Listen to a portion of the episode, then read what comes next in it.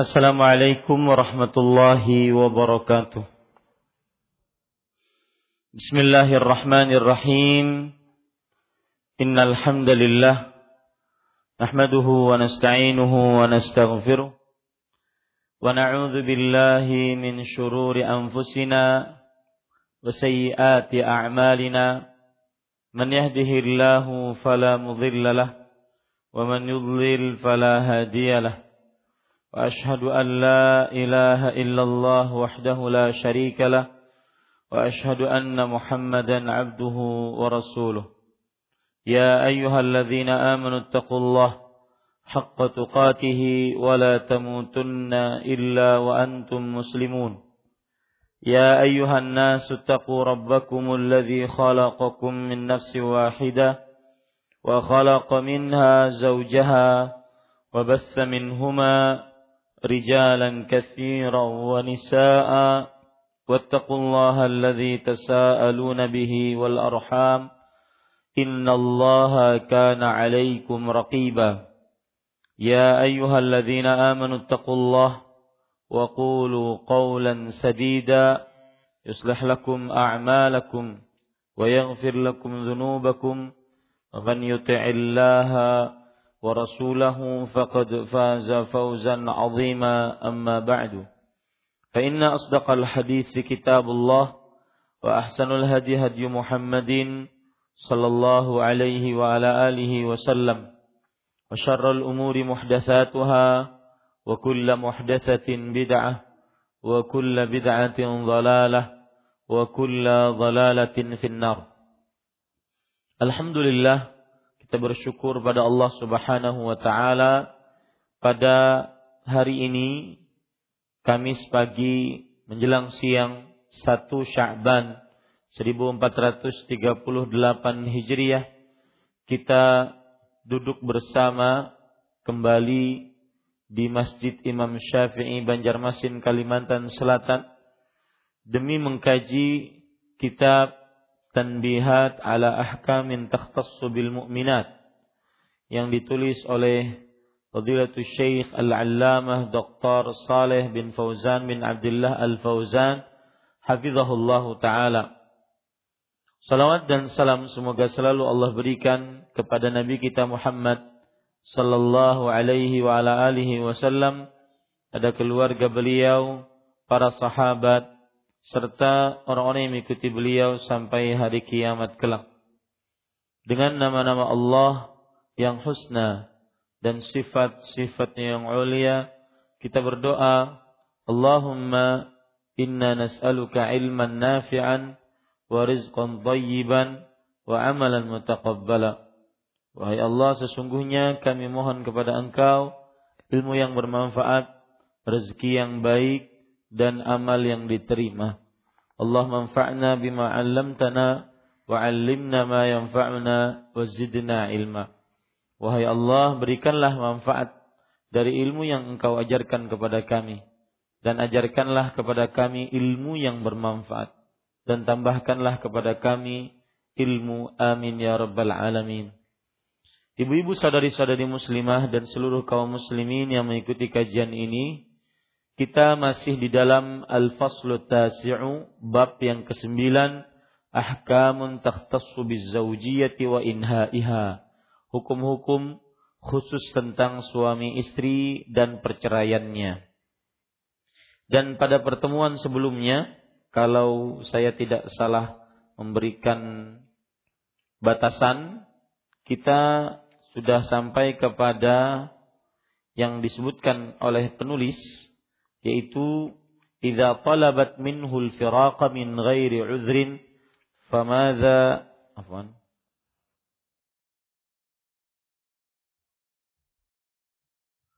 ya idza kanat al-mar'atu ya idza kanat al idza talabat minhu al-firaqa min ghairi udhrin famadha 'alayha min al-wa'id apabila istri meminta cerai tanpa alasan. Betul ini Bu sampai sini? Hai Bu? Betul? Iya. Sudah dibahas atau belum Ibu? Hah? Sudah. Baik. Berarti kita sampai kepada halaman 196. Betul ya, Bu?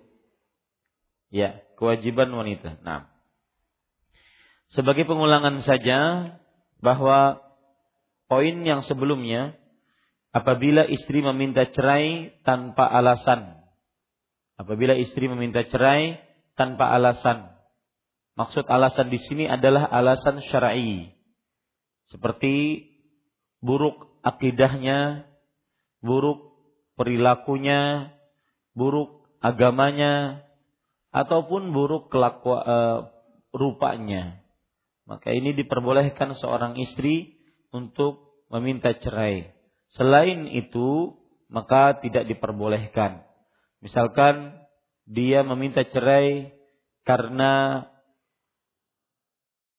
ada pria lain yang telah mengisi hatinya.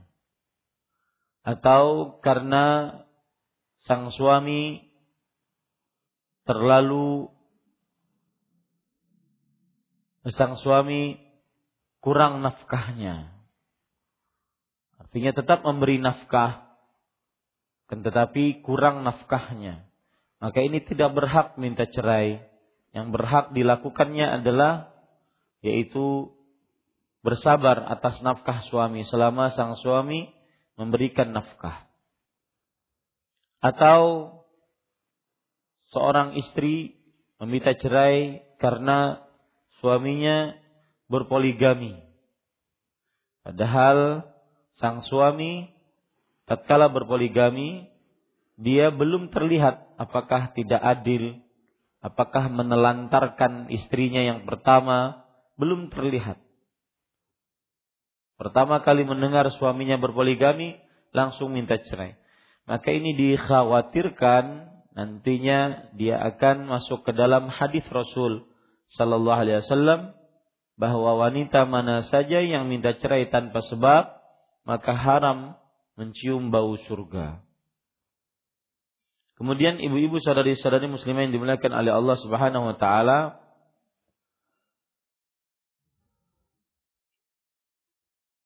dan sudah kita bahas juga tentang firman Allah Subhanahu wa taala dalam surah Al-Baqarah ayat 226 sampai 227 yaitu proses ila.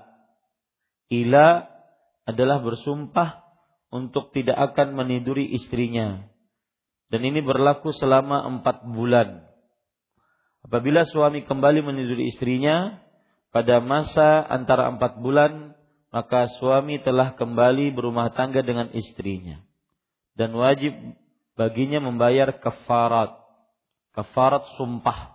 Dan kafarat sumpah yaitu memberi makan kepada sepuluh orang fakir miskin atau memberi pakaian kepada sepuluh orang fakir miskin atau memerdekakan budak atau bersumpah tiga hari berturut-turut. Ini disebut dengan ila dan sering terjadi di tengah masyarakat ila ini kemudian berlarut-larut sampai lebih dari empat bulan. Dan apabila sudah berlalu empat bulan, tetap dalam keadaannya, maka sang istri berhak untuk meminta cerai suaminya. Sang istri berhak untuk meminta cerai suaminya. Dan ini hukum semestinya harus diketahui oleh kaum muslimah. Agar kaum muslimah pernikahannya tidak tergantung bukan eh, tidak dicerai, tidak pula menjadi istri. Sedangkan suaminya asik-asik dengan wanita lain. Sedangkan dia terlunta-lunta, tidak ada nasib. Maka batasannya empat bulan ibu. Saya pernah ditanyai sampai lima belas tahun. Ini pernikahan jenis apa yang seperti ini? Ya, tidak dinyatakan dia cerai, tidak juga dinafkahi lahir batin. Maka batasannya empat bulan, ibu. Empat bulan, kemudian dia menggugat cerai. Ya. Baik, kita lanjut kepada poin selanjutnya. Ma yajibu 'alal mar'ah 'inda intihai aqdi zawaj. kewajiban wanita ketika berakhirnya ikatan suami istri. Maksudnya adalah seorang wanita apabila terjadi pada dirinya berakhirnya ikatan pernikahan. Dan berakhirnya ikatan pernikahan disebabkan beberapa sebab. Yaitu yang pertama kematian suami. Yang kedua yaitu perceraian. Kita baca apa saja yang diwajibkan atas wanita kalau sudah berpisah dengan suaminya. Inilah yang disebut nanti membicarakan masa masa iddah. Kita bahas penulis Hafizahullah taala berkata al-firqat al-furqatu baina az-zawjaini ala naw'ain. Perceraian terjadi dalam dua macam. Kalau ibu-ibu yang bisa berbahasa Arab mungkin bisa di-download bukunya di islamhouse.com dengan menulis tahmil kitab tanbihat ala ahkam takhtassu bil mu'minat. Mendownload kitab tanbihat ala ahkam takhtassu bil mu'minat. Atau ibu-ibu yang ingin melihat bahasa Arab langsungnya seperti itu. Baik, al-furqatu baina zaujaini ala nau'ain. Disebutkan di sini perceraian terjadi dalam dua macam. Sebenarnya bukan perceraian, lebih tepatnya terjemahannya. Perpisahan. Ya, perpisahan terjadi dalam dua macam. Ahaduhuma furqatun fil hayah. Perpisahan di masa hidup. Wasaniyah furqatun bil maut. Perceraian karena kematian. Sebagaimana saya sudah sebutkan tadi. Terputusnya hubungan suami istri ketika terjadi perceraian. Terpisahnya suami istri ketika terjadi kematian. Dua sebab itu. Wa fi tajibu 'alaiha al-'iddah wa hiya mahdudun syar'an. Setiap macam perceraian seperti yang sudah saya sebutkan tadi, yang lebih tepat adalah apa Bu? Perpisahan. Setiap jadi yang Ibu punya bukunya di garis bawahi bahwa terjemahan yang tepat adalah perpisahan. Setiap macam perpisahan tersebut kewajiban adanya iddah. Maksudnya ada masa iddah, yaitu waktu tertentu untuk menanti pernikahan baru menurut agama. Waktu tertentu untuk menanti pernikahan baru ya menurut agama. Jadi tidak boleh seorang wanita yang dicerai langsung dinikahi oleh laki-laki lain. Atau tidak boleh pula wanita yang dicerai yang meninggal meninggal suaminya langsung esoknya menikah dengan laki-laki lain. Rupanya sudah berjanjian, mohon mati lakiku lah ya isuk kita. Ini tidak benar. Al wal hikmah wal hikmatu fiha annaha haramun linqidha'in nikah lamma kamula wastibra'un lirrahmi minal hamli li'alla yata'aha ghairul mufariqi laha fayahsulul ishtibahu wa tadhi'ul ansab Beliau mengatakan wal hikmatu fiha. Adapun hikmahnya annaha haramun. Bahwa iddah merupakan satu larangan. Linqidha'in nikah. Untuk mengakhiri pernikahan.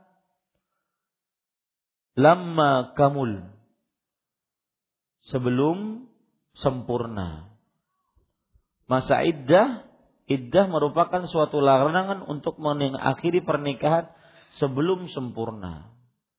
Ini salah satu hikmah dari masa iddah adalah agar mempertahankan pernikahan.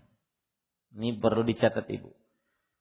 Hikmah dari masa iddah agar mempertahankan pernikahan. Makanya sangat tercela sekali perceraian, terutama sebab-sebabnya remeh. Sebab-sebabnya mungkin sesuatu yang tidak pantas untuk bercerai.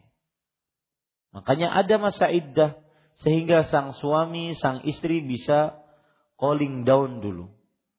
Bisa memikirkan apakah keputusan saya ini tepat, apakah tidak tepat, dan batasannya adalah tiga kali haid untuk masa perceraian, ya perpisahan karena talak atau perpisahan karena perceraian.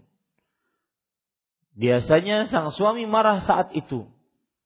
Kemudian dua hari, tiga hari nyari-nyari. Kenapa dihiga cuma ada guling? Istri yang dulu mana tidak ada. Akhirnya timbul dia berpikir, berdoa.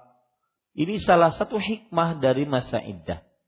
Agar mempertahankan pernikahan. Bahkan ibu-ibu, saudari-saudari muslimah, Perhatikan terutama yang mungkin mendengar kajian ini rumah tangganya sedang berada di ujung tanduk. Coba pikirkan apa tuh di ujung tanduk. Ya. Rumah tangganya mungkin sedang berada di ujung tanduk. Maka di dalam zaman Umar bin Khattab radhiyallahu anhu bahwa seorang yang mentalak istrinya dengan mengatakan saya talak kamu pada saat yang bersamaan dia ucapkan lagi, saya talak kamu. Kemudian tidak puas, dia ucapkan yang ketiga, saya talak kamu. Maka di zaman Umar bin Khattab, beliau memfatwakan bahwa itu hanya jatuh satu talak. Hanya jatuh satu talak. Ini tujuannya untuk mempertahankan pernikahan. Apalagi yang sampai mengatakan saya talak kamu sejuta kali. Itu mungkin sudah sarik banarlah. Maka pada saat itu tetap ya bahwa ukurannya adalah satu kali jatuh talak saja. Dan e, tidak benar seorang suami ini saya harus tatar suami cara mentalak ya.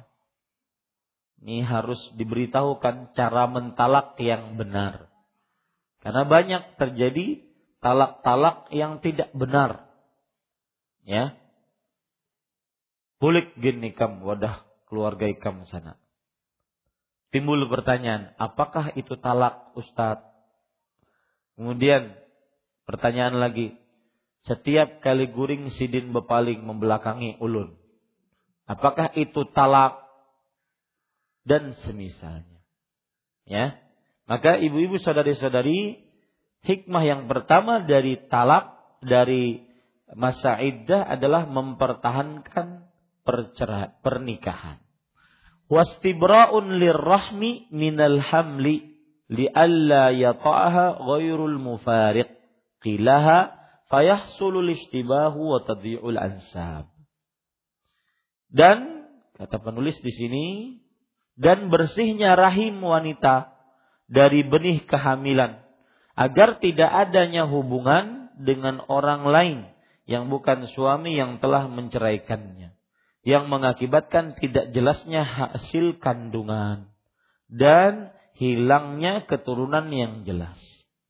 Fungsi dari masa iddah yang kedua adalah menjaga keturunan. Sehingga tidak tercampur-campur air maninya. Ya, kalau seandainya sang istri ditalak oleh suaminya, kemudian terjadi perceraian. Tidak ada masa iddah, langsung seminggu setelah itu istrinya menikah dengan laki-laki lain. Maka akhirnya terjadi percampuran air mani. Nanti bayinya pun campuran. Rambutnya suami pertama, hidungnya suami kedua ya. Kemudian telinganya suami pertama, bibirnya suami kedua. Nah, ini tujuannya adalah menjaga kandungan dan keturunan. Sehingga jelas dan subhanallah saya pernah membaca, mungkin ibu-ibu juga sudah pernah baca dan mendengar ada ilmuwan dari Yahudi, dari bangsa Yahudi menyebutkan bahwa setelah diteliti ketika sudah tiga kali haid, kenapa masa iddah ada dalam Islam untuk perceraian tiga kali haid? Karena dengan tiga kali haid itulah benar-benar bersih rahim ini. Sehingga tidak tersisa lagi air mani, air mani. Dan di dalam agama Islam salah satu lima salah satu dari lima perkara yang sangat urgen dijaga adalah menjaga keturunan. Hifzun nasl. Yang disebut dalam bahasa usul fikih al dari ad-daruriyatul khams. Lima perkara yang sangat urgen yang sangat dijaga dalam agama Islam yang itu merupakan tujuan syariat Islam. Semua ucapan, perbuatan yang menghancurkan lima perkara tersebut pasti diharamkan dalam Islam. Anda tahu dalilnya atau tidak tahu dalilnya. Seperti misalkan menjaga nyawa. Jadi lima perkara tersebut saya ungkapkan. Hifzuddin, menjaga agama. Ini salah satu yang paling dijaga dalam agama Islam. Maka perbuatan apa pun yang merusak agama, ucapan apa pun yang merusak agama, maka diharamkan dalam Islam. Karena bertentangan dengan tujuan pensyariatan Islam. Yang kedua, hifzul mal, menjaga harta. Makanya diharamkan mencuri, menggosok, korupsi, kemudian memakan harta dengan kebatilan, memakan harta anak yatim, menipu dan semisalnya. Ya, karena diharam Islam sangat menjaga harta. Yang ketiga yaitu hifzul ruh. Menjaga atau hifzul dima, menjaga darah, nyawa. Menjaga darah atau nyawa. Maka diharamkan membunuh, diharamkan meneteskan darah tanpa kebenaran dan semisalnya. Yang keempat yaitu hifzul ansab. Hifzul ansab. Menjaga keturunan. Jangan sampai keturunannya e, tercampur. Makanya diharamkan dalam agama Islam berzina, kemudian main wanita, kemudian berdua-duaan, kemudian macam-macam yang menjaga agama eh menjaga keturunan. Kemudian yang kelima yaitu dari lima perkara yang sangat urgen dijaga dalam agama Islam adalah saya takut salah sebentar. Imam Syatibi mengatakan dalam kitabnya Al-Muwafaqat, hifdzun nafs, menjaga nyawa, hifdzul ird, menjaga kehormatan. Ini yang kelima. Menjaga kehormatan. Hifdzul mal, menjaga harta, hifdzul aql dan hifdzul din. Ya, saya ulangi ibu-ibu, ya. Yang pertama menjaga agama sudah betul. Yang kedua menjaga harta, sudah betul. Yang ketiga apa tadi Ibu? Menjaga darah, ya. Menjaga darah atau akal, Ibu. Menjaga darah atau akal. Eh, afwan. Ya betul. Yang ketiga hifzul hifzul uh, menjaga darah, menjaga nyawa. Menjaga darah atau nyawa begitu Ibu ya. Yang keempat, apa saya katakan tadi? Menjaga keturunan. Betul. Digaris miringi atau menjaga kehormatan. Menjaga keturunan atau kehormatan. Yang kelima, ibu menjaga akal. Makanya homer diharamkan karena merusak akal dan menutupi akal. Ini yang disebut oleh para ulama usul fikih di antaranya Imam Ash-Shatibi dalam kitab beliau Al-Muwafaqat yaitu ad-daruriyatul khams. Lima perkara urgen yang harus dijaga dalam agama Islam. Nah, termasuk di dalamnya adanya masa iddah karena tujuannya menjaga ke eh, kehormatan tadi, yaitu menjaga keturunan atau kehormatan. Baik, kita lanjutkan ibu-ibu saudari-saudari muslimah yang dimuliakan oleh Allah Subhanahu wa taala. Wa fiha ihtiramun li aqdin nikah as-sabiq wa ihtiramun li haqqi zawj al-mufariq wa izharun lit ta'assur min firaqiha min firaqihi. Selain itu untuk menjaga, menghormati akad nikah yang lalu. Nah, kenapa harus dihormati akad nikah? Ini sebab yang ketiga atau hikmah yang ketiga adanya masa iddah, yaitu untuk menghormati akad nikah yang telah lalu. Allah Subhanahu wa taala menyebutkan akad nikah itu sebagai perjanjian yang berat sebagaimana disebutkan di dalam surah An-Nisa surat keempat ayat 21. Ya.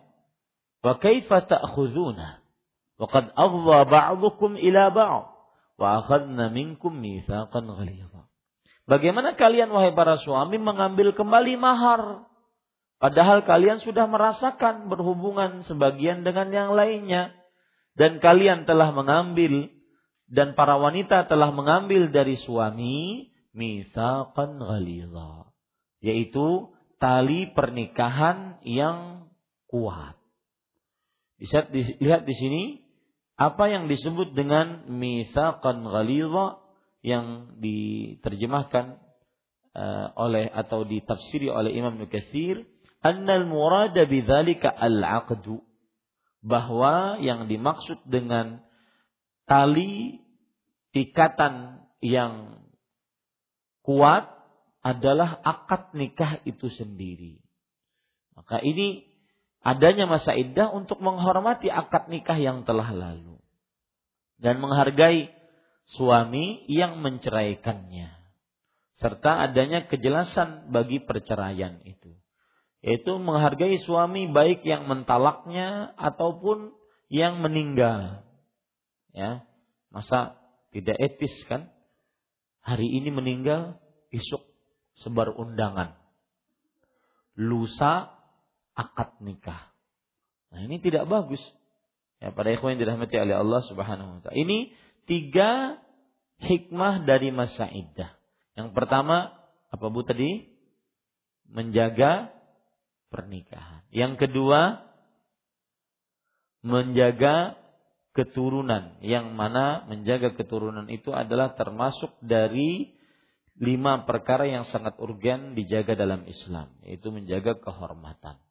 Yang ketiga, yaitu menghormati suami, baik suami yang meninggal atau suami yang mencerai. Nah, kemudian penulis Hafizahullah taala berkata wal iddatu arba'atu anwa. Iddah masa iddah ada empat macam. An-naw'ul awal yang pertama iddatul hamil. Iddah wanita yang sedang mengandung. Maksudnya gimana Ibu? Kalau suaminya meninggal dalam keadaan istrinya sedang mengandung. Ini yang dimaksud. Atau suaminya mencerai istrinya yang sedang hamil.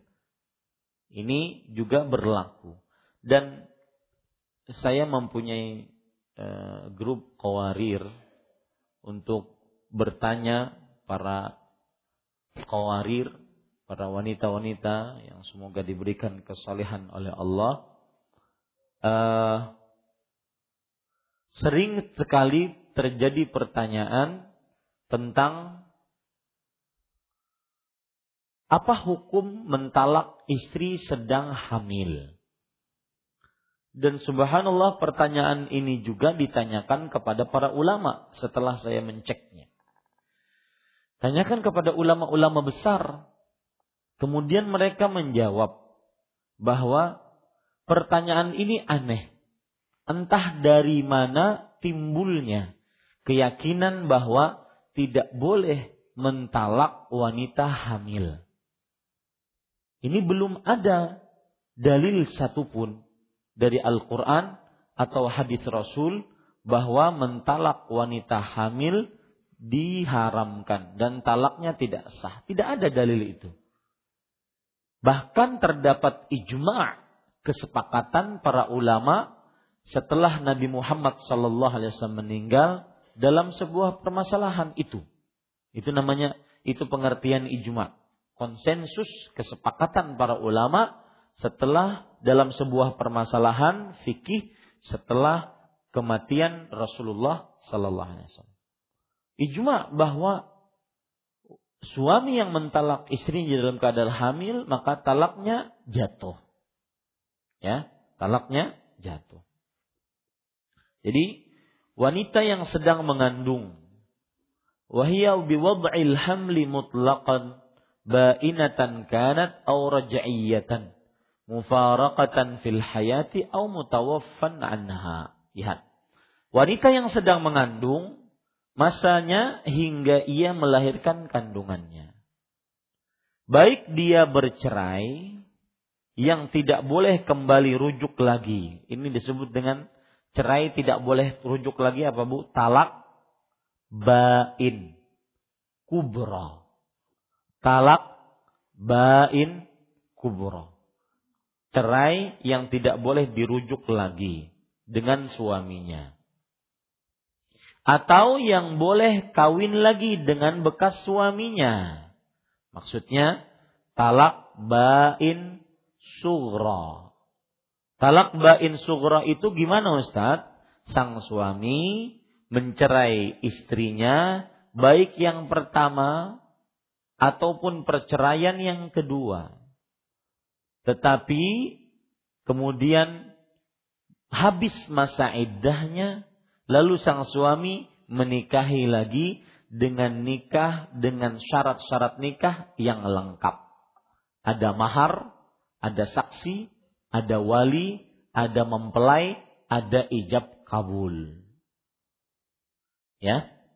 Saya ulangi, talak bain kubro adalah seorang suami mentalak istrinya tiga untuk yang ketiga kalinya. Nah, ini tidak bisa di di apa, Bu? Dirujuk kembali. Ya. Tidak bisa dirujuk kembali. Talak bain kubra. Tidak bisa dirujuk kembali. Kecuali sang istri menikah dengan laki-laki lain dengan karena tanpa paksaan tanpa kepura-puraan karena memang ingin menikah. Lalu ternyata dalam pernikahan yang kedua terjadi perceraian. Lalu sang istri kembali menikah dengan suami pertamanya. Nah, ini disebut dengan talak bain kubro. Apa tadi pengertiannya?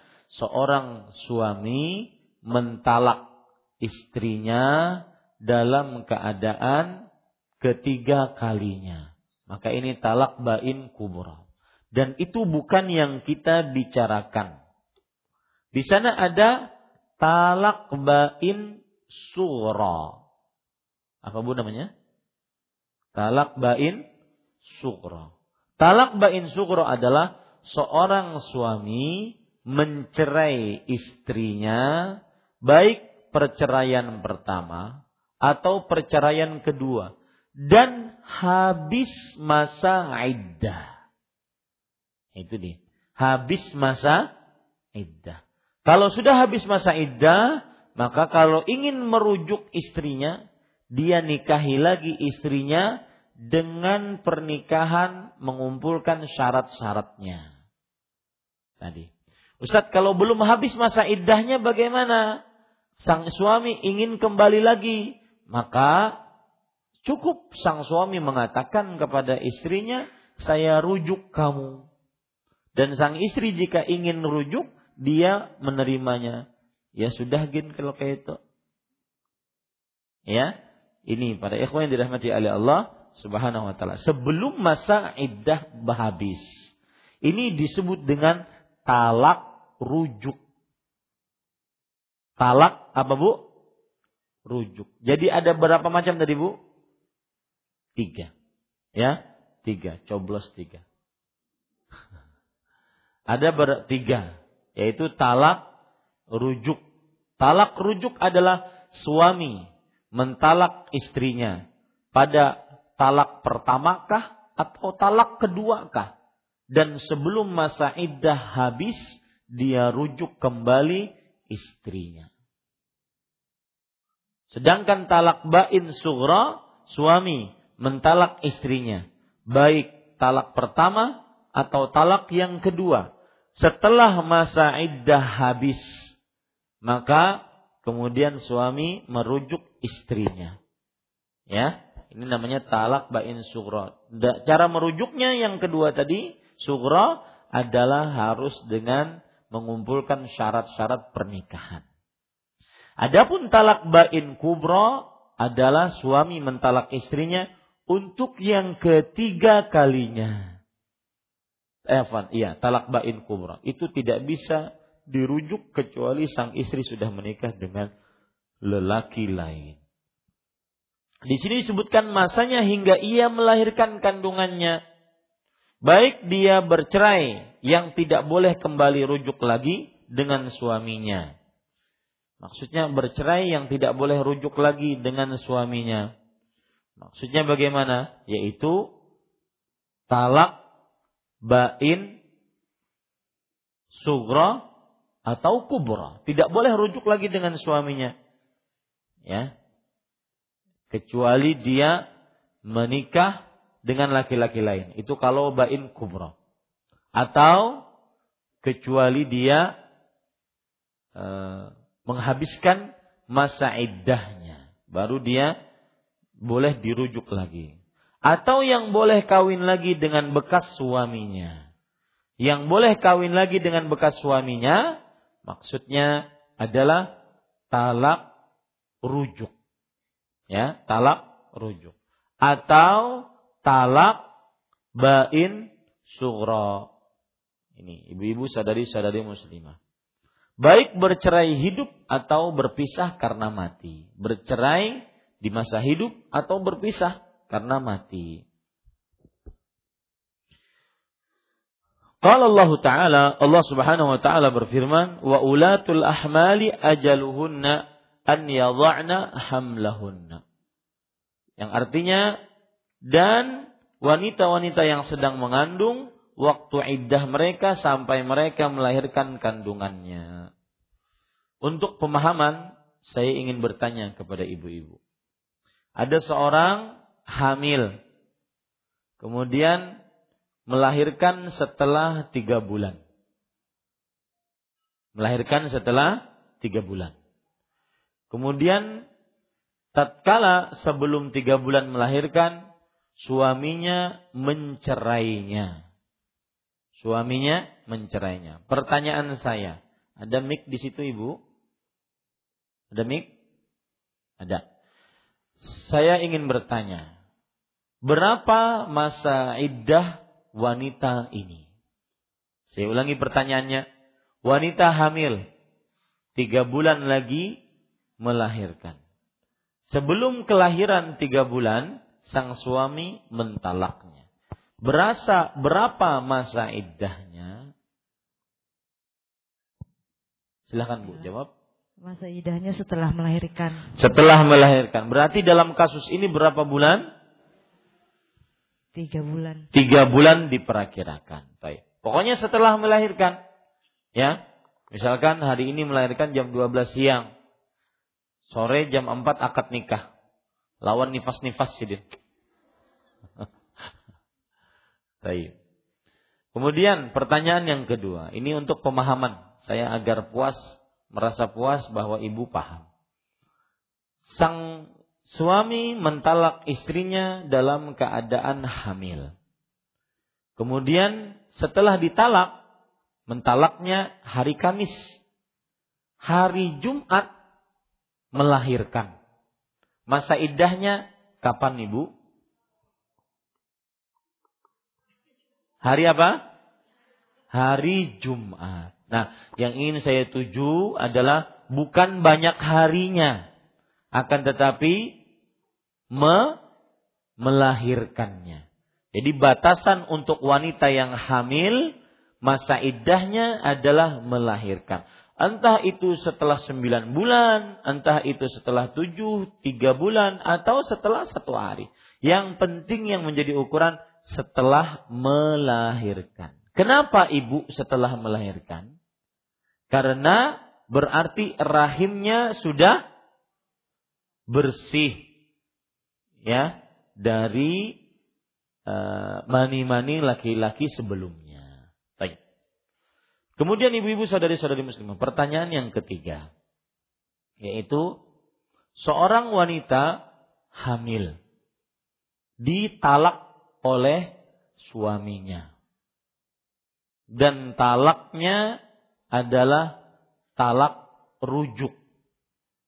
Talaknya adalah talak rujuk. Pertanyaannya, kapan boleh suami merujuknya? Nah, silahkan ibu.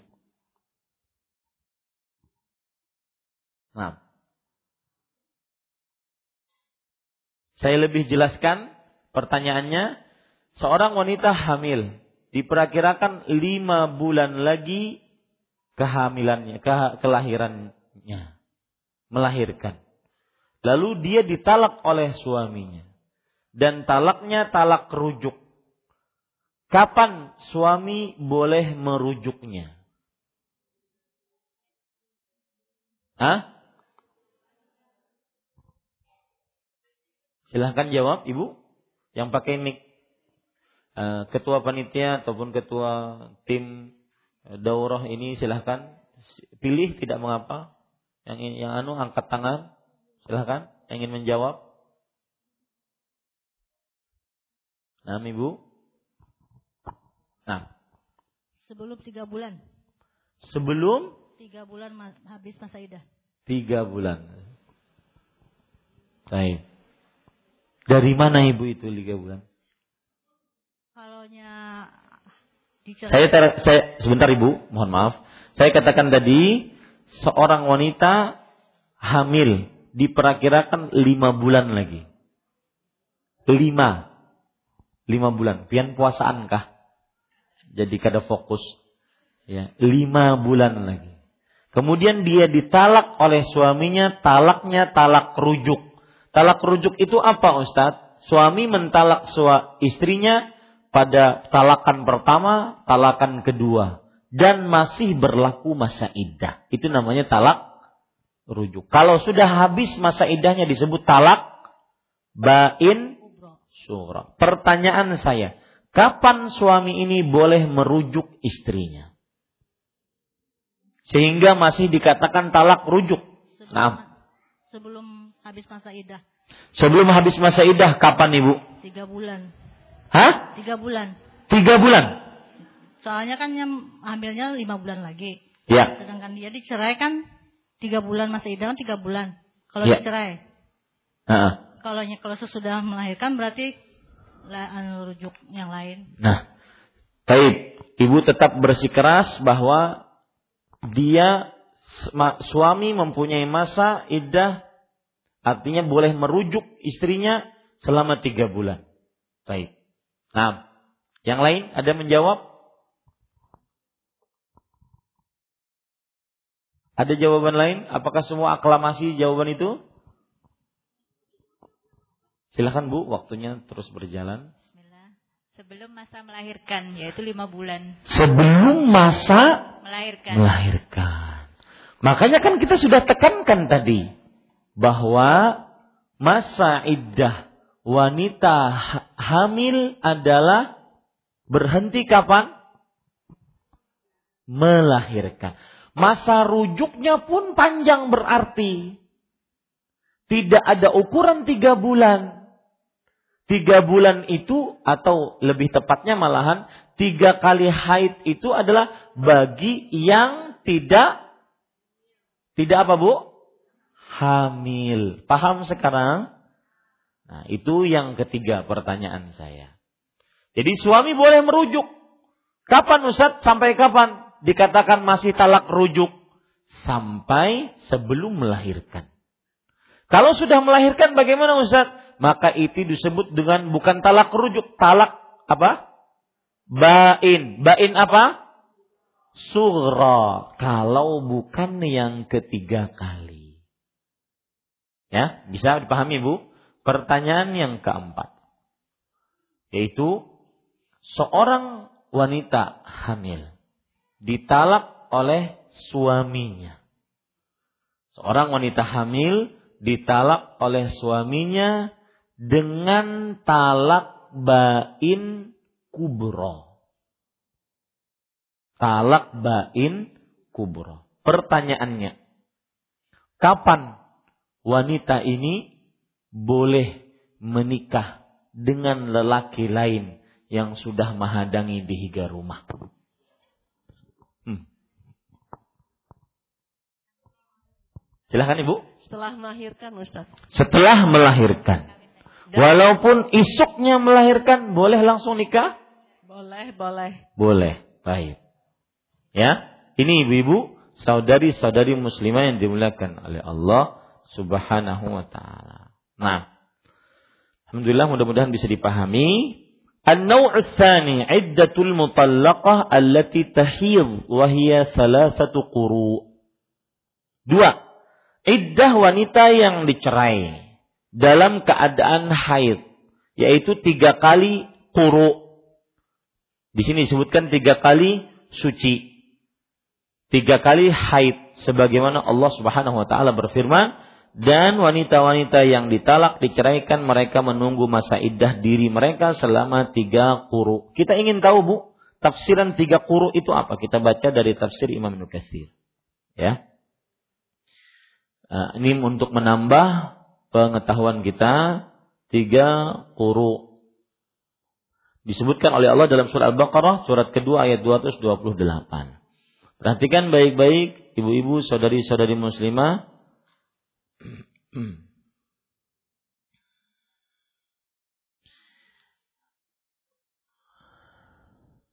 Beberapa penafsiran dari tiga kuru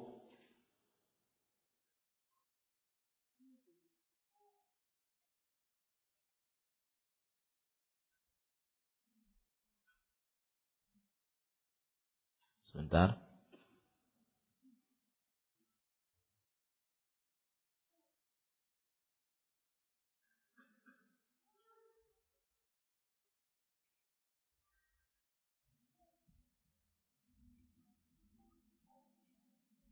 Ya. Tafsiran yang pertama tentang tiga kuru adalah tiga bulan. Tafsiran yang pertama tentang tiga kuru adalah tiga bulan.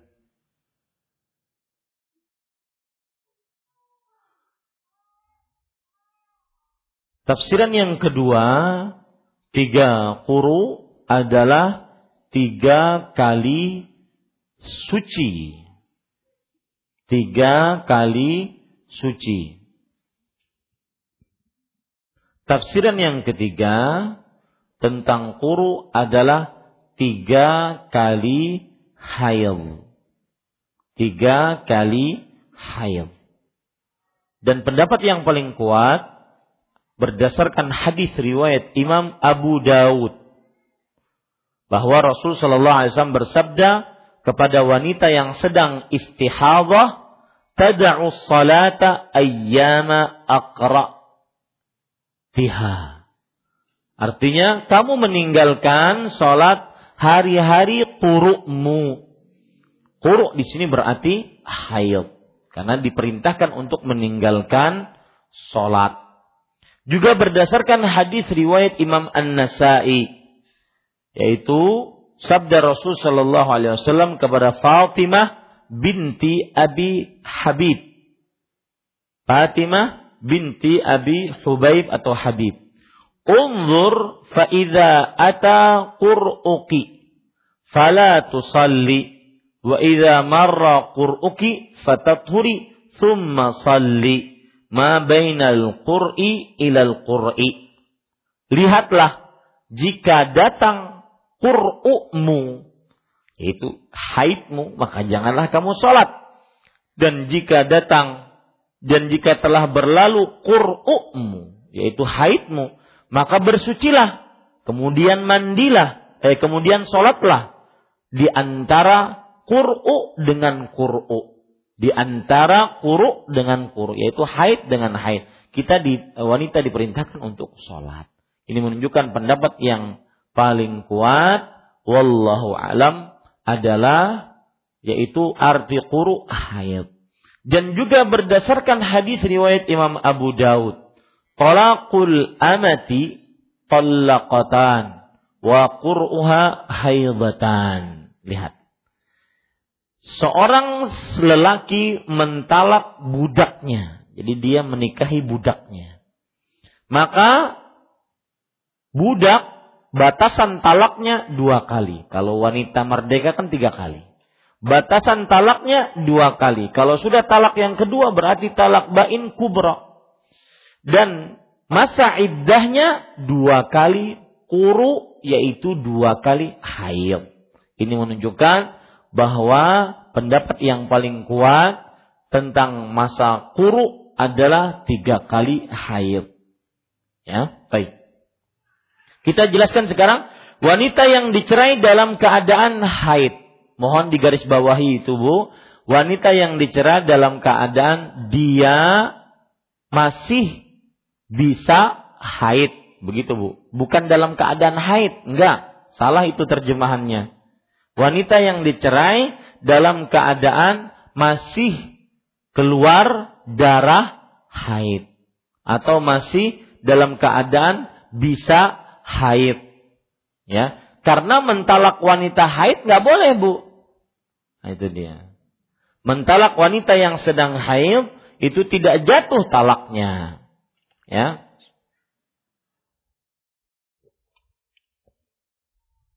Tidak jatuh talaknya. Kalau suami mentalak istri yang sedang haid.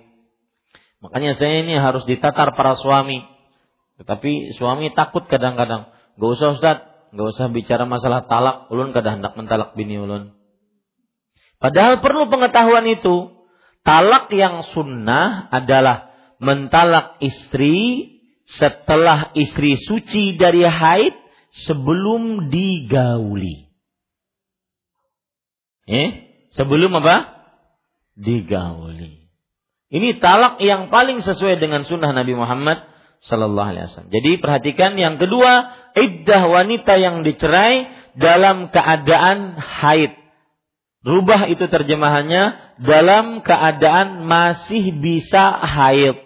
Karena nanti ada wanita yang dicerai dan dia menepus. Itu dia. Yang dia tidak haid lagi. Yaitu yaitu iddahnya adalah tiga kali suci. Dan yang lebih tepat, terjemahan ini juga kurang tiga kali haid. Ya, bukan tiga kali suci. Beda antara haid dengan suci. Tiga kali apa bu? Haid. Beda nggak bu? Ah, apa bedanya? Tiga kali haid dengan kalau kita katakan masa iddahnya tiga kali suci. Ya, makanya di sini disebutkan oleh penulis wahia salah satu kuru dan dia adalah tiga kali suci, eh, apa? Tiga kali haid. Ya, itu terjemahannya keliru. Yang benar di situ perhatikan Bu nomor 2 halaman 198 iddah wanita yang dicerai dalam keadaan wanita itu masih bisa haid yaitu tiga kali kuru kata suci dihapus tiga kali kuru dalam tanda kurung tiga kali haid apa bedanya tiga kali suci dengan tiga kali haid? Perhatikan sini. Perhatikan papan tulis. Apa bedanya tiga kali suci dengan haid? Kita bahasnya. Seorang suami mentalak istrinya pada bulan Sya'ban.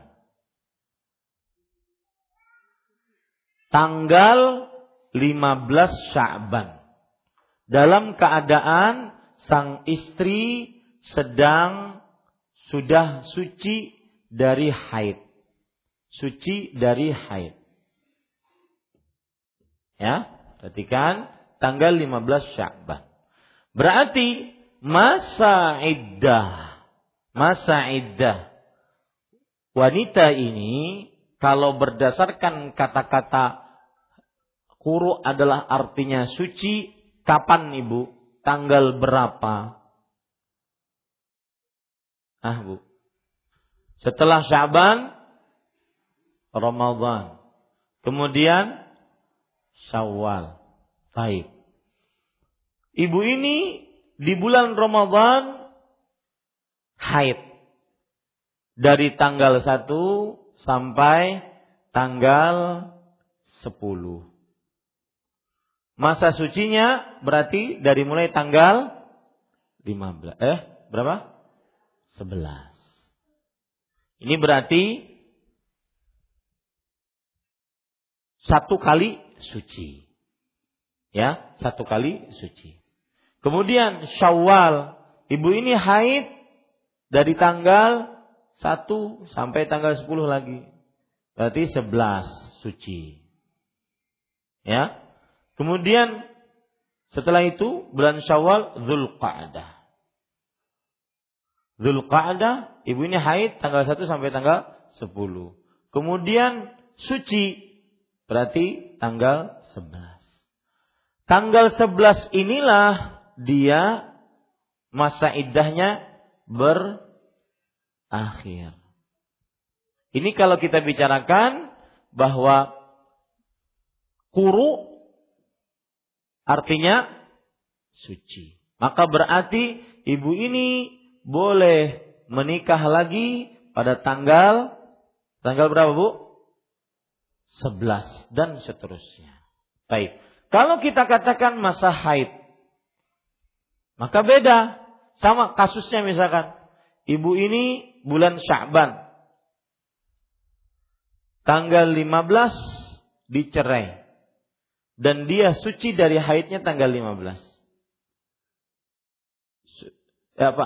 Ya apa? Dia haid ya, dia haid tanggal 1. Ditalak oleh suaminya tanggal 15. Karena suci dari haidnya, kapan? Haidnya dia tanggal 1 sampai tanggal 10. Sama pokoknya. Ya. Dia haidnya dari tanggal 1 sampai tanggal 10. Ditalak, di sini talak. Talak oleh suaminya tanggal 15. Baik. Berarti dia harus mendapati masa haid tiga kali. Tiga kali apa bu? Haid. Berarti ibu tanggal 15 ini tadi kan haidnya di sini. Berarti sebelum sebelum ini. Ya. Baik. Setelah Sya'ban Ramadan. Ramadan tanggal 1 sampai tanggal 10 dia haid. Kemudian Syawal Zulqa'dah. Ya otomatis ibu hitungannya akan lebih pendek haid dibandingkan suci. Hitung saja hari-harinya. Ya, karena hari-hari wanita ini yaitu dia akan boleh atau berhenti masa idahnya tanggal 11 sekian. Berarti banyak hari-harinya dia dapati. Sedangkan wanita yang kalau hitung masa haid hitung masa iddahnya adalah masa haidnya, maka diambil dari masa talak. Kemudian setelah itu dihitung haidnya. Satu kali haid, dua kali haid, tiga kali haid. Nah, pada tiga kali haid tersebutlah dia boleh untuk menikah lagi atau habis masa iddahnya. Berbeda beberapa hari dari masa suci. Itu Bu, itu yang saya maksud. Jadi beda antara masa iddah yang diartikan dengan suci dengan masa iddah yang diartikan dengan haid.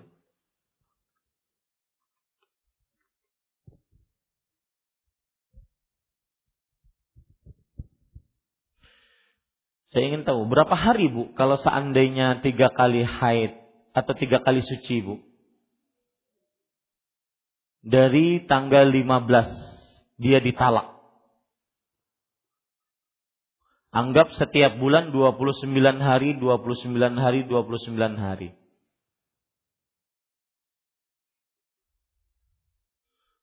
Yang jelas ibu, kalau hitungannya masa iddah adalah suci lebih panjang. Tapi kalau hitungannya masa iddah adalah haid lebih pendek. Ya, ini ibu-ibu saudari-saudari muslimin dimuliakan oleh Allah. Baik, kemudian penulis mengatakan An-naw'u tsalits allati la tahil. Wanita yang yang ketiga, wanita yang tidak haid.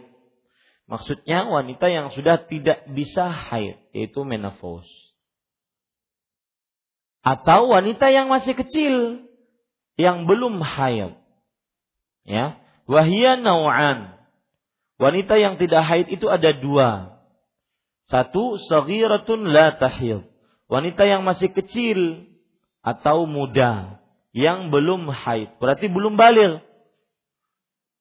Berarti boleh menikahi wanita yang belum balik. Boleh nggak bu? Boleh nggak menikahi wanita yang belum balik? Boleh. Terjadi pada diri siapa, Bu? Rasulullah SAW menikahi Aisyah radhiyallahu anha. Yang kedua, wa kabiratun qad ya'isat minal haid. Atau wanita sudah berumur tua yang tidak lagi mengalami haid. Fabayyana Allah Subhanahu iddatan naw'ain biqaulih wallahi ya'isna minal mahid min nisaikum in irtabtum fa iddatuhunna thalathatu ashhur wallahi lam yahidun. Maka Allah Subhanahu wa taala menjelaskan iddah mereka ada dua macam dalam firman-Nya. Dan perempuan-perempuan yang putus dari haid di antara perempuan-perempuan kalian dan jika kamu ragu-ragu tentang masa iddahnya, maka iddah mereka adalah tiga bulan. Begitu pula perempuan-perempuan yang belum haid. Ya, begitu pula perempuan-perempuan yang belum haid. Quran surat Talak ayat 4. Jadi masa iddahnya tiga bulan. Ya, tiga bulan. Kemudian penulis mengatakan, Ai fa'iddatuhunna kadzalik. Maksudnya iddah wanita muda yang belum haid sama seperti iddah wanita tua yang sudah tidak lagi mengalami haid. Tiga bulan ya. Kalau wanitanya sudah menopause maka tiga bulan. Ustadz, eh, meskipun wanita itu sudah tidak haid lagi, iya. Karena kemungkinan bisa saja dia melahirkan atau hamil. An-naw'ur rabi' al-mutawaffa anha zawjuha wanita yang suaminya wafat. Allah Subhanahu wa taala menjelaskan masa iddahnya dalam firman-Nya, "Walladzina yatawaffawna minkum wa yadharuna azwajan yatarabbasna bi anfusihinna arba'ata ashhurin wa ashran. Yang artinya orang-orang yang meninggal dunia di antara kalian dengan meninggalkan istri-istri. Hendaklah para istri itu menangguhkan dirinya, yaitu beriddah selama empat bulan sepuluh hari. Nah, ini juga diteliti bu. Kenapa kok empat bulan sepuluh hari? Kalau suaminya meninggal. Dan kenapa kok tiga kali haid kalau ditalak. Ini juga diteliti ya. Dan semuanya menunjukkan bahwa pembersihan rahim kalau suaminya meninggal itu lebih lama dibandingkan pembersihan rahim tatkala suaminya mencerainya. Kemudian penulis mengatakan, "Fahada yatanawalul madkhulu biha wa ghairuha was-saghirat wal kabirah." Nah, ini penting. Ayat ini mencakup semua wanita yang suaminya wafat, termasuk wanita muda. Ya, suaminya wafat, tetap iddahnya empat bulan sepuluh hari. Atau wanita tua, ya, yaitu wanita yang sudah tidak haid lagi. Empat bulan sepuluh hari. Wala fihil hamil. Dan tidak termasuk wanita yang sedang hamil. Nah, wanita sedang hamil, kemudian suaminya wafat, masa iddahnya berapa bu? setelah melahirkan. Jadi tidak masuk ke dalam perkara empat bulan sepuluh hari ini. Karena firman Allah Subhanahu wa taala mengecualikan ayat di atas, yaitu wa ulatul ahmali ajaluhunna an yadha'na hamlahunna. Dan wanita-wanita yang sedang menghamil, mengandung, waktu iddah mereka hingga mereka melahirkan kandungannya. Surah At-Talaq ayat 4. Intaha minal hadin nabawi Ibnu Qayyim. Demikian yang diambil dari kitab Al-Hadyun Nabawi yang ditulis oleh Imam Ibnul Qayyim. Baik, ini ibu-ibu saudari-saudari muslimah yang dimuliakan oleh Allah Subhanahu wa taala. Kemudian penulis menyebutkan hukum-hukum yang berkaitan dengan masa iddah. Lanjutkan atau pada pertemuan yang akan datang, Bu. Saya ingin pertemuan yang akan datang ini selesai dari awal sampai akhir. Jadi cukup di sini, Bu ya. Insyaallah taala kita akan lanjutkan pada pertemuan yang akan datang. Yang diharamkan bagi wanita dalam masa iddah. Lanjutkan atau gimana, Bu? Hah? Cukup? Karena kalau kita bahas di pertengahan berhenti nanti tidak menarik atau tidak komplit pembahasan. Lebih baik satu pertemuan hukum-hukum yang berkaitan dengan masa iddah. Dan ini sering ditanyakan, Ustadz ingin hadir kajian, tetapi hanya baru satu kali uh, satu bulan karena suaminya meninggal. Ustadz saya ingin pergi bekerja, padahal baru tiga bulan. Ustadz saya ingin pergi ke rumah sakit, ya berdandan minyak wangi, maka bagaimana? Melamar melamar lamaran, padahal baru sepekan meninggal suaminya. Ini hukum-hukum semuanya berkaitan dengan masa iddah. Baik, insya Allah ibu-ibu setuju dengan saya, yaitu kita akhirkan pada pertemuan yang akan datang. Silahkan Bu jika ada pertanyaan-pertanyaan. Ya, ibu-ibu perhatikan sebelum saya jawab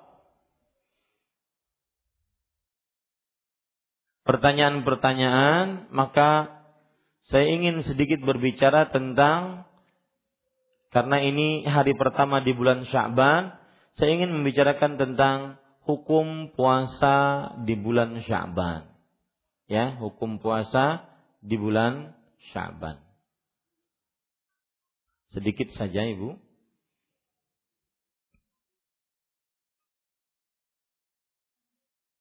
Yang pertama yaitu memperbanyak puasa di bulan Syaban.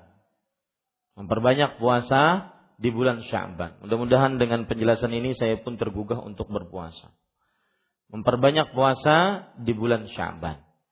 Dalam hadis riwayat Imam An-Nasai, Abu Daud, Ibnu Khuzaimah dari Usamah Ibnu Zaid radhiyallahu anhu, beliau berkata, "Ya Rasulullah, lam araka tasumu min syahrin minasy-syuhur ma tasumu min Sya'ban." Wahai Rasulullah, aku belum pernah melihatmu berpuasa dari sebulan dari bulan-bulan yang ada seperti puasamu di bulan Syaban. Maksudnya dari pertanyaan ini adalah bahwa beliau berpuasa di bulan Syaban lebih banyak daripada hari-hari yang lain. Maka beliau menjawab, "Dzalika syahrun yaghfulun nasu anhu baina Rajab wa Ramadan, wa huwa syahrun turfa'u fihi al-a'mal ila Rabbil alamin." Fauhibbu an yurfa'a amali wa ana. Itu adalah sebuah bulan yang manusia lalai terhadapnya. Bulan itu terletak antara bulan Rajab dengan bulan Ramadan. Kenapa lalai? Karena orang di bulan Rajab di bulan suci, menganggap bulannya suci. Kenapa Ramadan? Karena Ramadan bulan penuh berkah.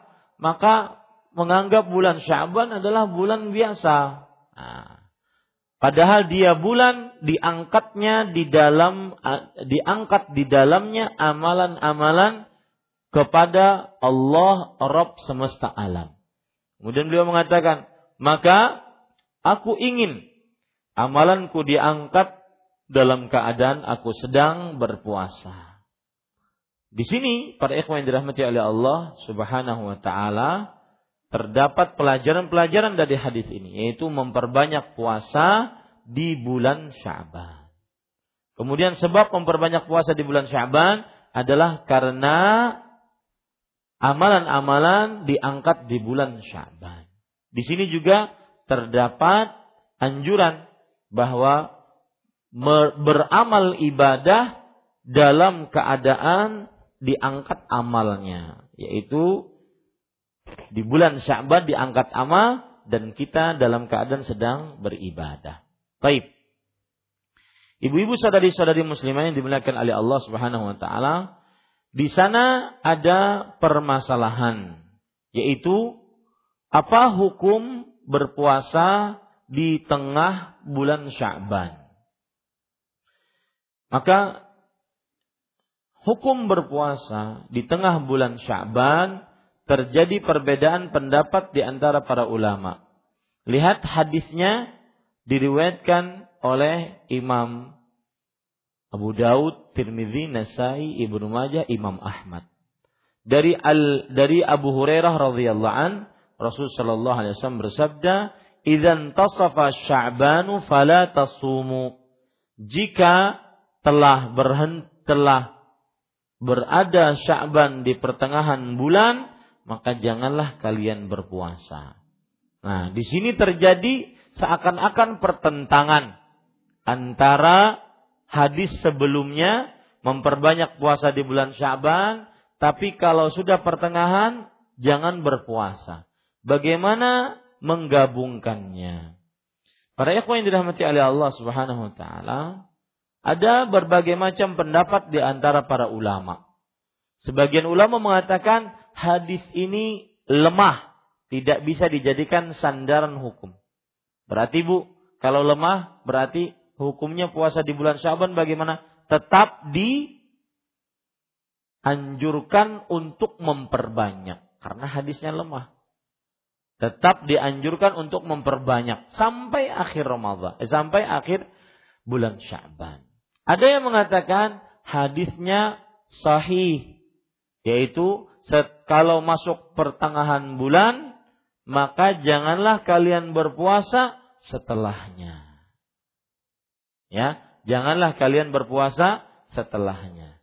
Hadis ini, ibu-ibu saudari-saudari muslimah, kalau dinyatakan sahih, maka berarti bertentangan dengan memperbanyak puasa di bulan Sya'ban.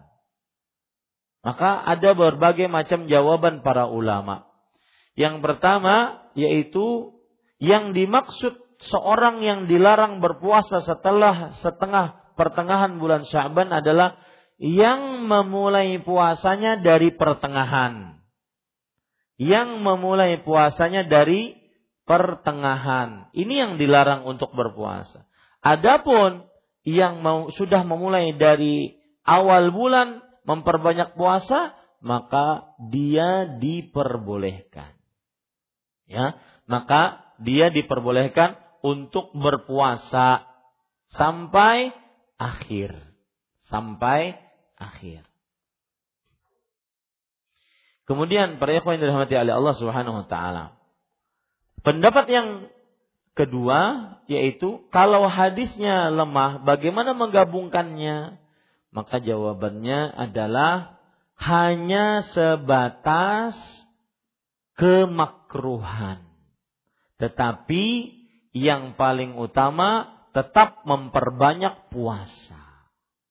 Hanya sebatas bahwa orang kalau berpuasa bulan Syaban jangan sampai menyempurnakan satu bulan sama sekali kecuali bulan Ramadan. Maka hanya sebatas anjuran untuk tidak berpuasa setelah pertengahan sehingga tidak berpuasa sebulanan penuh.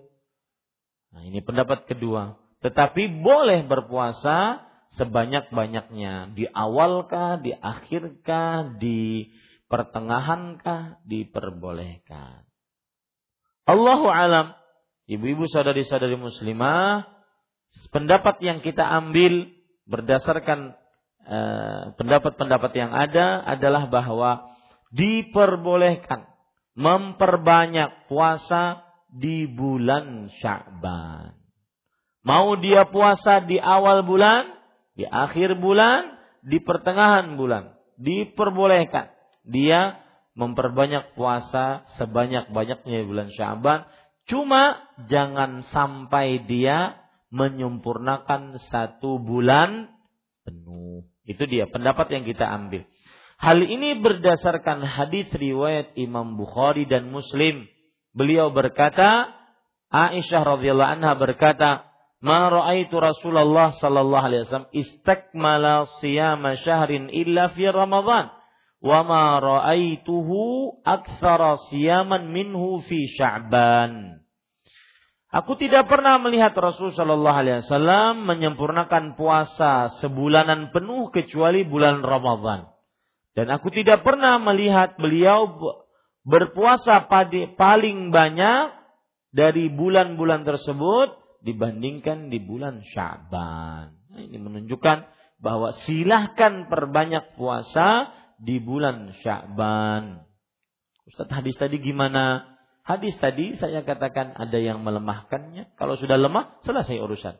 Tapi kalau dianggap sahih, bagaimana? Maka kita katakan itu adalah untuk memperingatkan kita jangan sampai menyempurnakan satu bulan penuh. Paham Bu? Baik. Assalamualaikum Waalaikumsalam warahmatullah. Bagaimana solusi bagi ikhwan yang baru menikah? Ternyata didapati istrinya mengaku telah hamil dua bulan. Maka yang seperti ini adalah aib dalam pernikahan sang sang sang suami berhak untuk berpisah atau menceraikannya. Ditambah lagi tidak boleh dan tidak sah menikahi wanita yang sedang hamil. Ini pendapat yang lebih kita condong kepadanya, Bu. Pendapat yang lebih kuat adalah menikahi wanita hamil, baik itu hamil karena suaminya meninggal hamil karena perzinahan, maka pernikahannya tidak sah sampai sang wanita hamil tersebut melahirkan.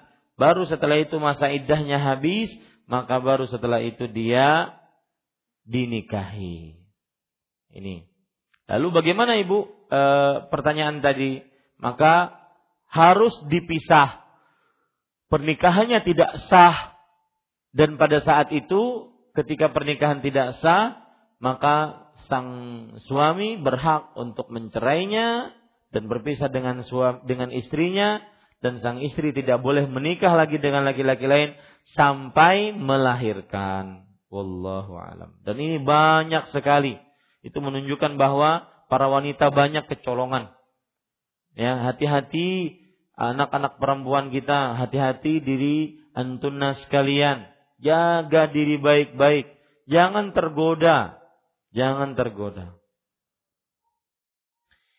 Bolehkah seorang akhwat menegur atau membantu bacaan imam sholat tatkala imam tersebut tidak bisa melanjutkan ayat? Tidak boleh. Belum ada dalilnya bahwa makmum perempuan membatulkan bacaan sholat imam laki-laki kecuali imamnya perempuan ya maka boleh. Apakah seorang hafizah harus menikah dengan seorang hafid? Ini syariat dari mana? Atau hafalannya lima juz atau yang bisa menjadi atau yang bisa mengaji ustaz?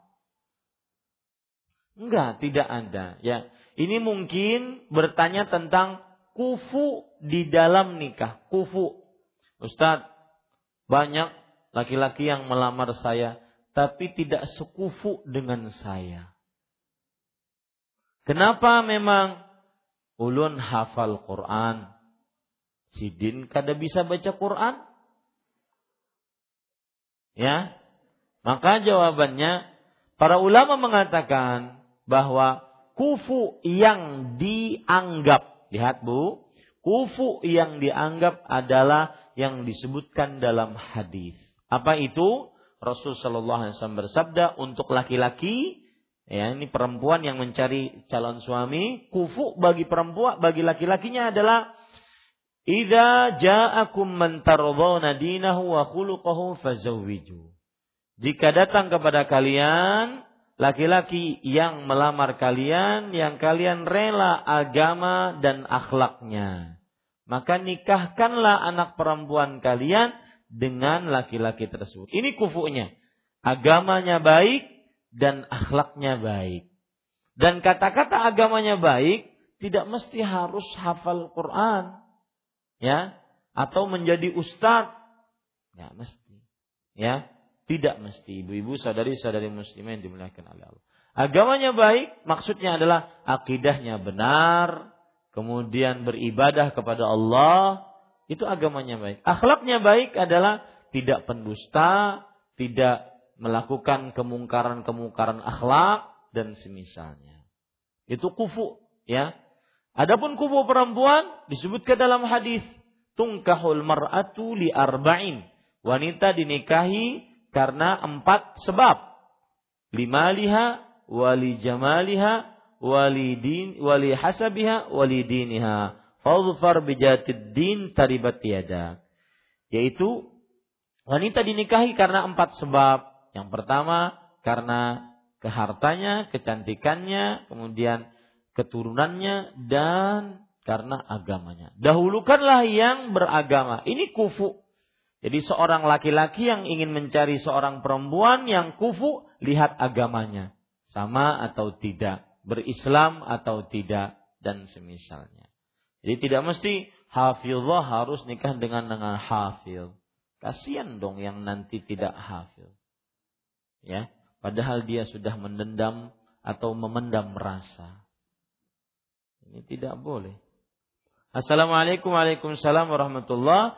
Saya mau bertanya tentang suami yang mentalak istri saat marah.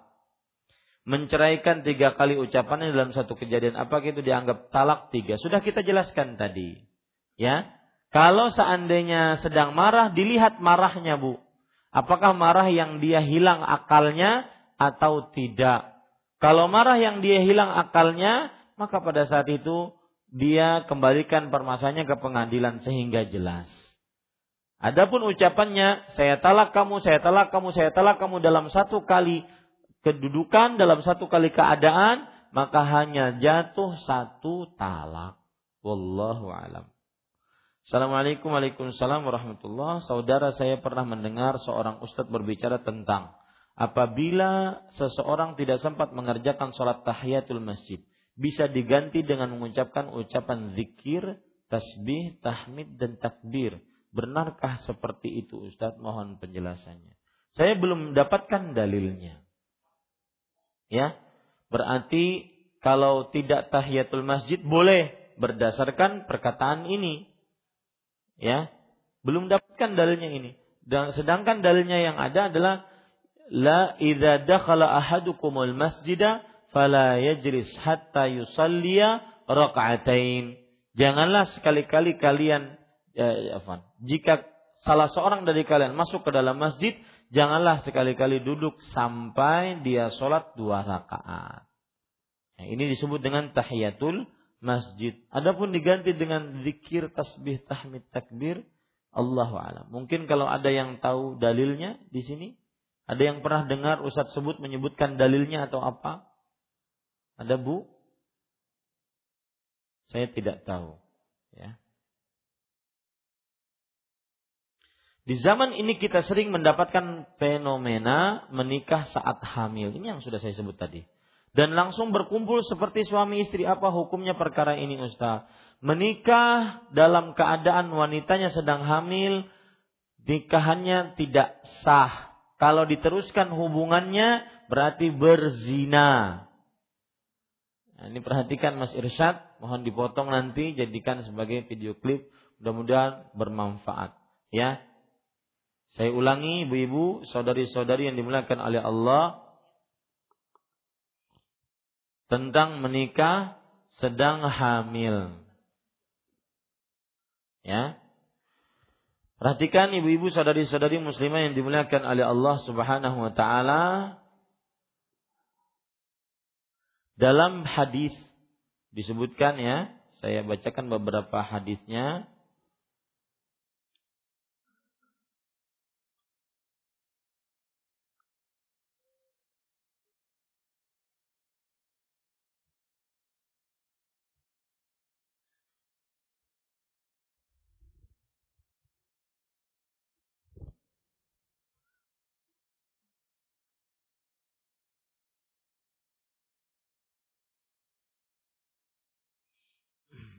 Perhatikan baik-baik ibu-ibu, saudari-saudari muslimah yang dimuliakan oleh Allah Subhanahu wa taala.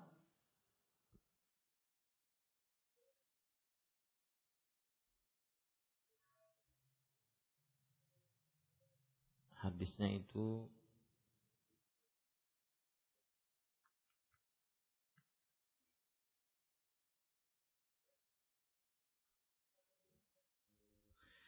Rasulullah sallallahu alaihi wa alihi wasallam bersabda la tuta hamil hatta tad'a.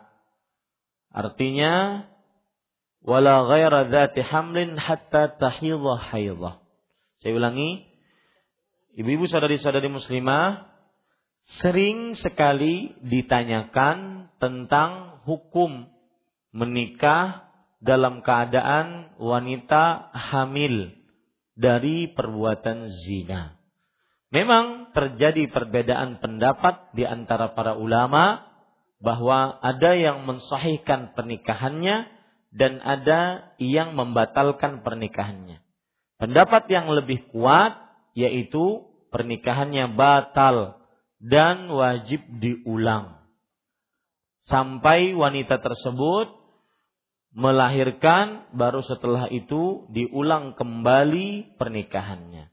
Berdasarkan hadis yang diriwayatkan oleh Imam Abu Dawud, Ad-Darimi, kemudian juga oleh Imam Hakim, Imam Baihaqi dari Abu Sa'id Al-Khudri radhiyallahu an bahwa Rasulullah sallallahu alaihi wasallam bersabda, "La tuta'u hamilun hatta tad'a." Wala ghairu dzati hamlin hatta tahidha haidha. Tidak boleh wanita hamil digauli sampai melahirkan.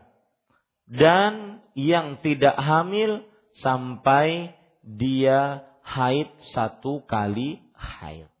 Berdasarkan hadis ini bahwa wanita hamil tidak boleh dinikahi. Baik yang menikahinya, laki-laki yang menzinahinya, ataupun laki-laki yang lain. Sampai dia melahirkan.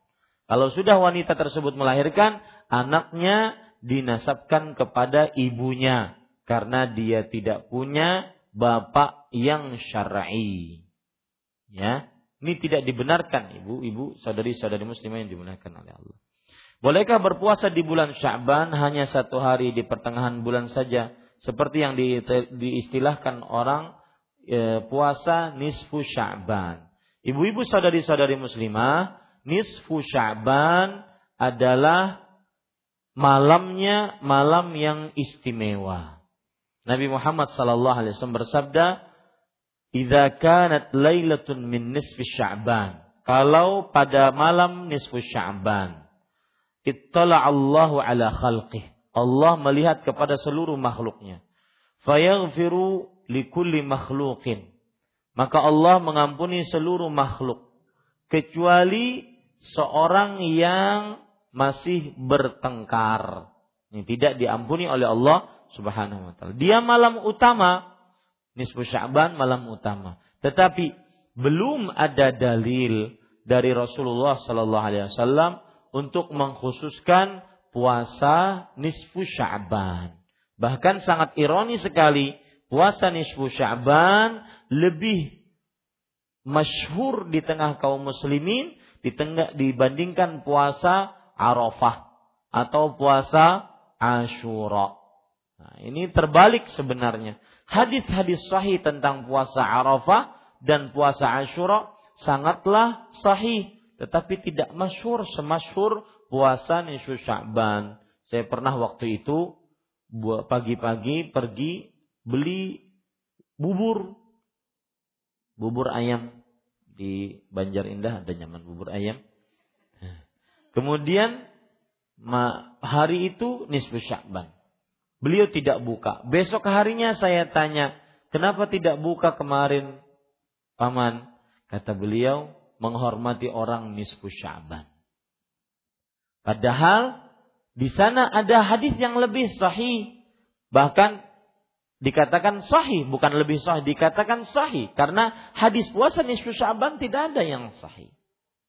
Ya, ada hadis puasa sahih yaitu puasa Arafah dan puasa Ashura. Nah, pamannya ini pas puasa Arafah dan puasa Ashura tidak libur.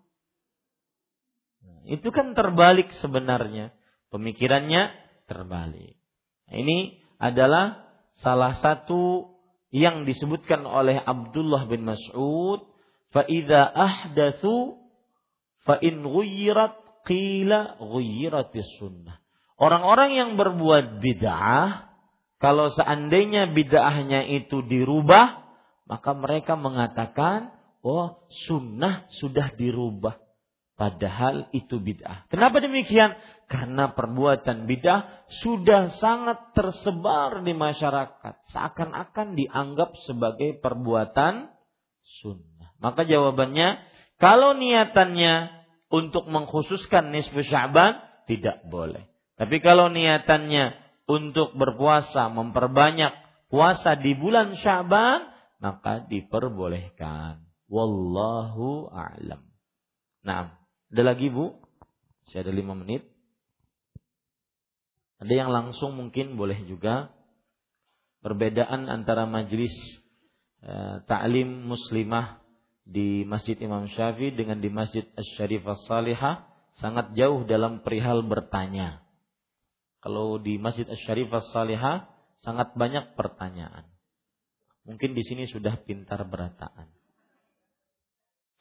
Bagaimana seorang yang hamil, kemudian dia ditalak suaminya. Kemudian setelah mentalak suaminya meninggal. Jika seperti ini, masa iddahnya yang mana dipakai Ustadz? Hamil, kemudian ditalak oleh suaminya. Berarti masa iddahnya yang dipakai mana? Hah? Hamilnya yang dahulu ataupun meninggalnya suami? Maka yang dipakai adalah hamilnya.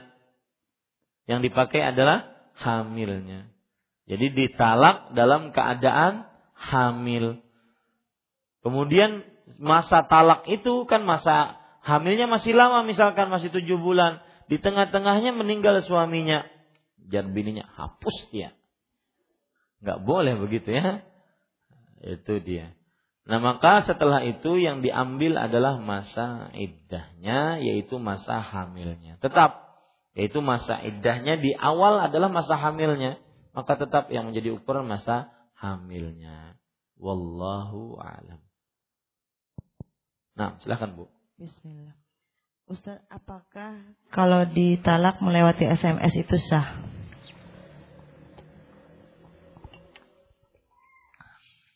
Apakah ditalak melalui SMS sah atau tidak? Jawabannya tergantung SMS-nya. SMS-nya kalau mengatakan di dalamnya saya talak kamu. Satu. Yang kedua, dan SMS-nya berasal dari memang suaminya. Dua. Jangan-jangan berasal dari bininya yang kedua. Ya. Maka di sini ibu-ibu saudari-saudari muslimah lebih baik dijauhi mentalak lewat SMS karena ya karena ditakutkan terjadi beberapa kerancuan. Dan saya berpesan ya, ini pesan dari hati yang paling dalam. Pernikahan itu adalah permasalahan kemaluan dan kesucian. Jangan bermudah-mudah nikah cerai, cerai, nikah, nikah cerai. Enggak.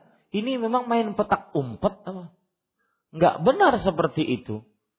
Ya, terutama ibu-ibu saudari-saudari muslimah yang dimuliakan oleh Allah bagi para wanita yang ingin mempunyai suami, baik itu suaminya yang kedua, yang pertama, yang ketiga, maka jangan sampai bermudah-mudah. Sedikit saja dapat rayuan, ulun isuk nikah Ustaz Ya, sedikit saja dapat rayuan dari para lelaki, saya besok nikah dengan dia. Ternyata beberapa bulan cerai, beberapa bulan cerai. Jangan bermudah-mudah. Ya, maka saya tidak menganjurkan menikah melalui SMS karena banyak nantinya terjadi kerancuan. Sang suami mengatakan saya tidak mengirim. Sang istri mengatakan ini nomor pian kelok. Kemudian dan semisalnya masih banyak. Maka jangan bermudah-mudah dalam masalah karena ini berkaitan dengan masalah kesucian dan kemaluan. Wallahu a'lam. Nah, ada yang lain? Tiga menit. Ada lagi Ustaz. Silahkan Bu. Berapa bulan masa idah wanita yang ditalak saat haid? Tapi haidnya memang tidak teratur. Kadang-kadang dua atau tiga bulan baru haid lagi. Masa iddah wanita yang sedang haid tidak sah, Ibu. Misalkan ada seorang wanita haid, ditalak oleh suaminya, tidak sah. Nabi Muhammad SAW mengajarkan kepada Abdullah bin Umar, ya, biarkan wanita istrimu tersebut yang kamu talak dalam keadaan haid, biarkan dia selesai haidnya. Kemudian setelah itu haid lagi. Kemudian setelah itu kalau kamu ingin rujuk, rujuk. Kalau kamu ingin pisah, baru pisah. Begitu. Jadi mentalak wanita yang sedang haid tidak boleh Adapun kalau yang dimaksud ibu itu adalah mentalak wanita. Apa tadi ibu? Haidnya tidak teratur. Jadi talaknya sunnah. Talaknya sunnah. Misalkan wanita ini suci dari haid. Lalu langsung ditalak oleh suaminya. Sebelum suaminya menggaulinya. Ini talak sunnah. Ya. Maka masa idahnya gimana Ustaz? Karena haidnya tidak teratur. Nah ini dia. Karena haidnya tidak teratur. Maka ibu-ibu sama permasalahannya dengan masalah haid. Kalau seandainya dia dahulu sebelum masa haidnya tidak teratur mempunyai kebiasaan haid, maka yang menjadi ukuran itu adalah kebiasaannya. Ya, kebiasaannya. Misalkan kebiasaannya dari tanggal 1 sampai tanggal 10, maka itulah berarti masa haid. Meskipun tidak teratur, kadang datang dua hari nanti berhenti, datang lagi sehari, datang lagi, berhenti lagi dan terusnya. Maka yang menjadi ukuran kebiasaannya tadi. Ya, yang menjadi ukuran kebiasaannya tadi. Adapun kalau seandainya dia tidak mempunyai kebiasaan, lihat darahnya. Darahnya kalau darahnya hitam pekat, baunya menyengat, maka ini berarti darah haid. Maka itu yang menjadi ukuran. Kalau tidak punya kebiasaan, tidak tahu darahnya, maka dilihat keluarganya. Itu patokannya masa tiga kali haid. Itu patokannya adalah kebiasaan-kebiasaan keluarganya. Allahu a'lam. Nah. Assalamualaikum warahmatullahi wabarakatuh. Waalaikumsalam warahmatullahi wabarakatuh. Barakallahu fiik. Fiik, mohon maaf ini di luar tema Pak Ustadz. Silahkan, Yang Ibu. ingin saya tanyakan yaitu masalah uh, cipika-cipiki atau cium pipi kanan kiri ya pada muslimah gitu ya Pak Ustadz lah. Jadi uh, saya pernah sharing dengan teman, uh, dia pernah mendengar katanya kajian Pak Ustadz mengatakan uh, bahwa hal tersebut dilakukan pada saat seorang itu datang safar. Sedangkan uh, hal tersebut sering uh, kami lakukan, termasuk saya pribadi. Apakah hal melakukan uh, hal tersebut uh, pada saat kita tidak datang safar menjadi sunnah? Demikian pertanyaan saya. Jazakallah khair. Jazakumullahu khairan Ibu atas pertanyaannya. Maka jawabannya pertama betul bahwa sunnahnya seorang melakukan mu'anaqah dalam bahasa Arabnya cipika-cipiki itu namanya mu'anaqah ya mu'anaqah itu adalah tatkala datang dari safar. Sebagaimana dijelaskan oleh Imam Ibnu Qayyim rahimahullah dalam kitab beliau Zadul Ma'ad. Beliau mengatakan lam yathbut khabarun marfu' ya'muru sallallahu alaihi wasallam fihi bi mu'anaqatil qadimi minas safar. Lakin sabata min fi'lihi sallallahu alaihi wasallam annahu 'anaqa ba'dhan min ashabihi wa hum qadibuna min safar. Belum tetap kabar sahih dari Rasulullah sallallahu alaihi wasallam bahwa beliau memerintahkan untuk melakukan mu'anaqah cipika-cipiki untuk orang yang baru datang dari safar. Jadi belum tetap kabar perintah. Tetapi yang tetap adalah perbuatan Rasulullah sallallahu alaihi wasallam bahwasanya beliau melakukan mu'anaqah dengan orang yang baru sedang safar, baru datang dari safar. Jadi tetapnya adalah perbuatan Rasul, bukan ucapan Rasulullah sallallahu alaihi wasallam. Disebutkan dalam hadis riwayat Imam At-Tabarani dalam kitabnya Al-Mu'jamul Kabir bahwa Wahab bin Abdullah berkata, "Lamma qadima Ja'far bin Abdi Muttalib min hijratil Habasyah, talaqqahu an-nabiy sallallahu alaihi wasallam wa ta'anaqahu wa qabla wa qabbala ma baina ainai." Bahwa Ja'far bin Abi Thalib ketika pulang dari hijrah Habasyah ke kota Mekah. Maka Rasulullah SAW memeluknya sambil melakukan mu'anaqah dan mencium di antara dua matanya yaitu di dahinya. Dan ini hadis sahih. Ibu-ibu sadari-sadari dimuliakan oleh Allah Subhanahu wa taala. Kemudian juga penjelasan yang dijelaskan oleh Imam Nutsaimin rahimahullahu taala bahwa Ar-Rasulu qama yajurru thawbahu fa'anaqahu wa qabbalahu lianna Zaidan radhiyallahu anhu kana qadiman min safar wa kana 'indal qudum min safar fahadha la ba'sa bih.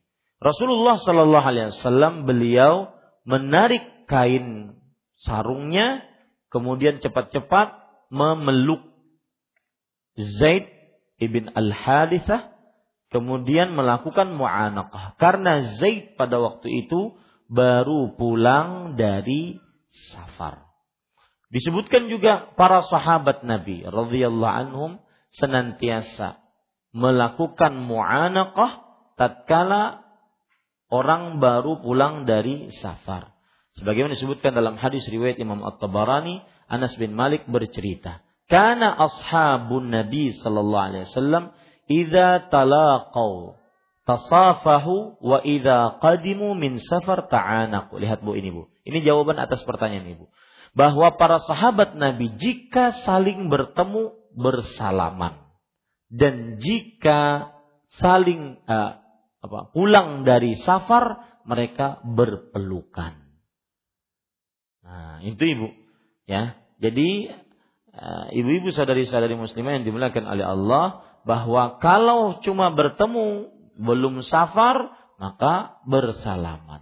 Tapi kalau seandainya seseorang e, datang dari safar bermuanaqah.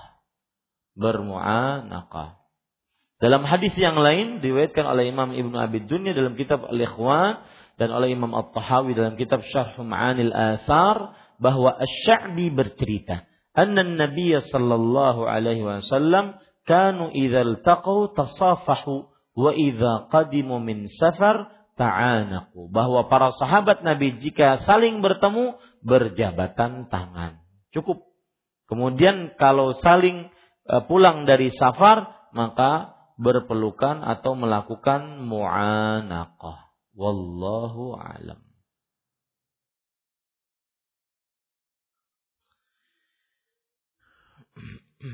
Adapun bermuanakoh atau cipika-cipiki sebelum safar ketika pamitan maka disebutkan oleh Imam Al-Baghawi dalam kitab Syarh Sunnah.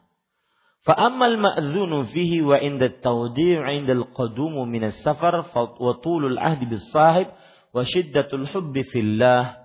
Adapun yang diperbolehkan untuk bermu'anaqah saling cipika-cipiki ketika berpamitan, ketika datang dari safar, ketika sudah tidak lama ketemu, atau ketika saling mencintai karena Allah. Nah, mungkin yang dilakukan oleh ibu-ibu ini karena saling mencintai karena Allah. Ya, wallahu a'lam. Demikian Ibu, semoga bermanfaat apa yang kita pelajari itu semoga menjadi ilmu yang bermanfaat. Wallahu alam. Wa sallallahu nabi Muhammad. Walhamdulillahirabbil alamin. Subhanakallah bihamdik. Asyhadu an la ilaha illa anta astaghfiruka wa atubu ilaik wassalamualaikum warahmatullahi wabarakatuh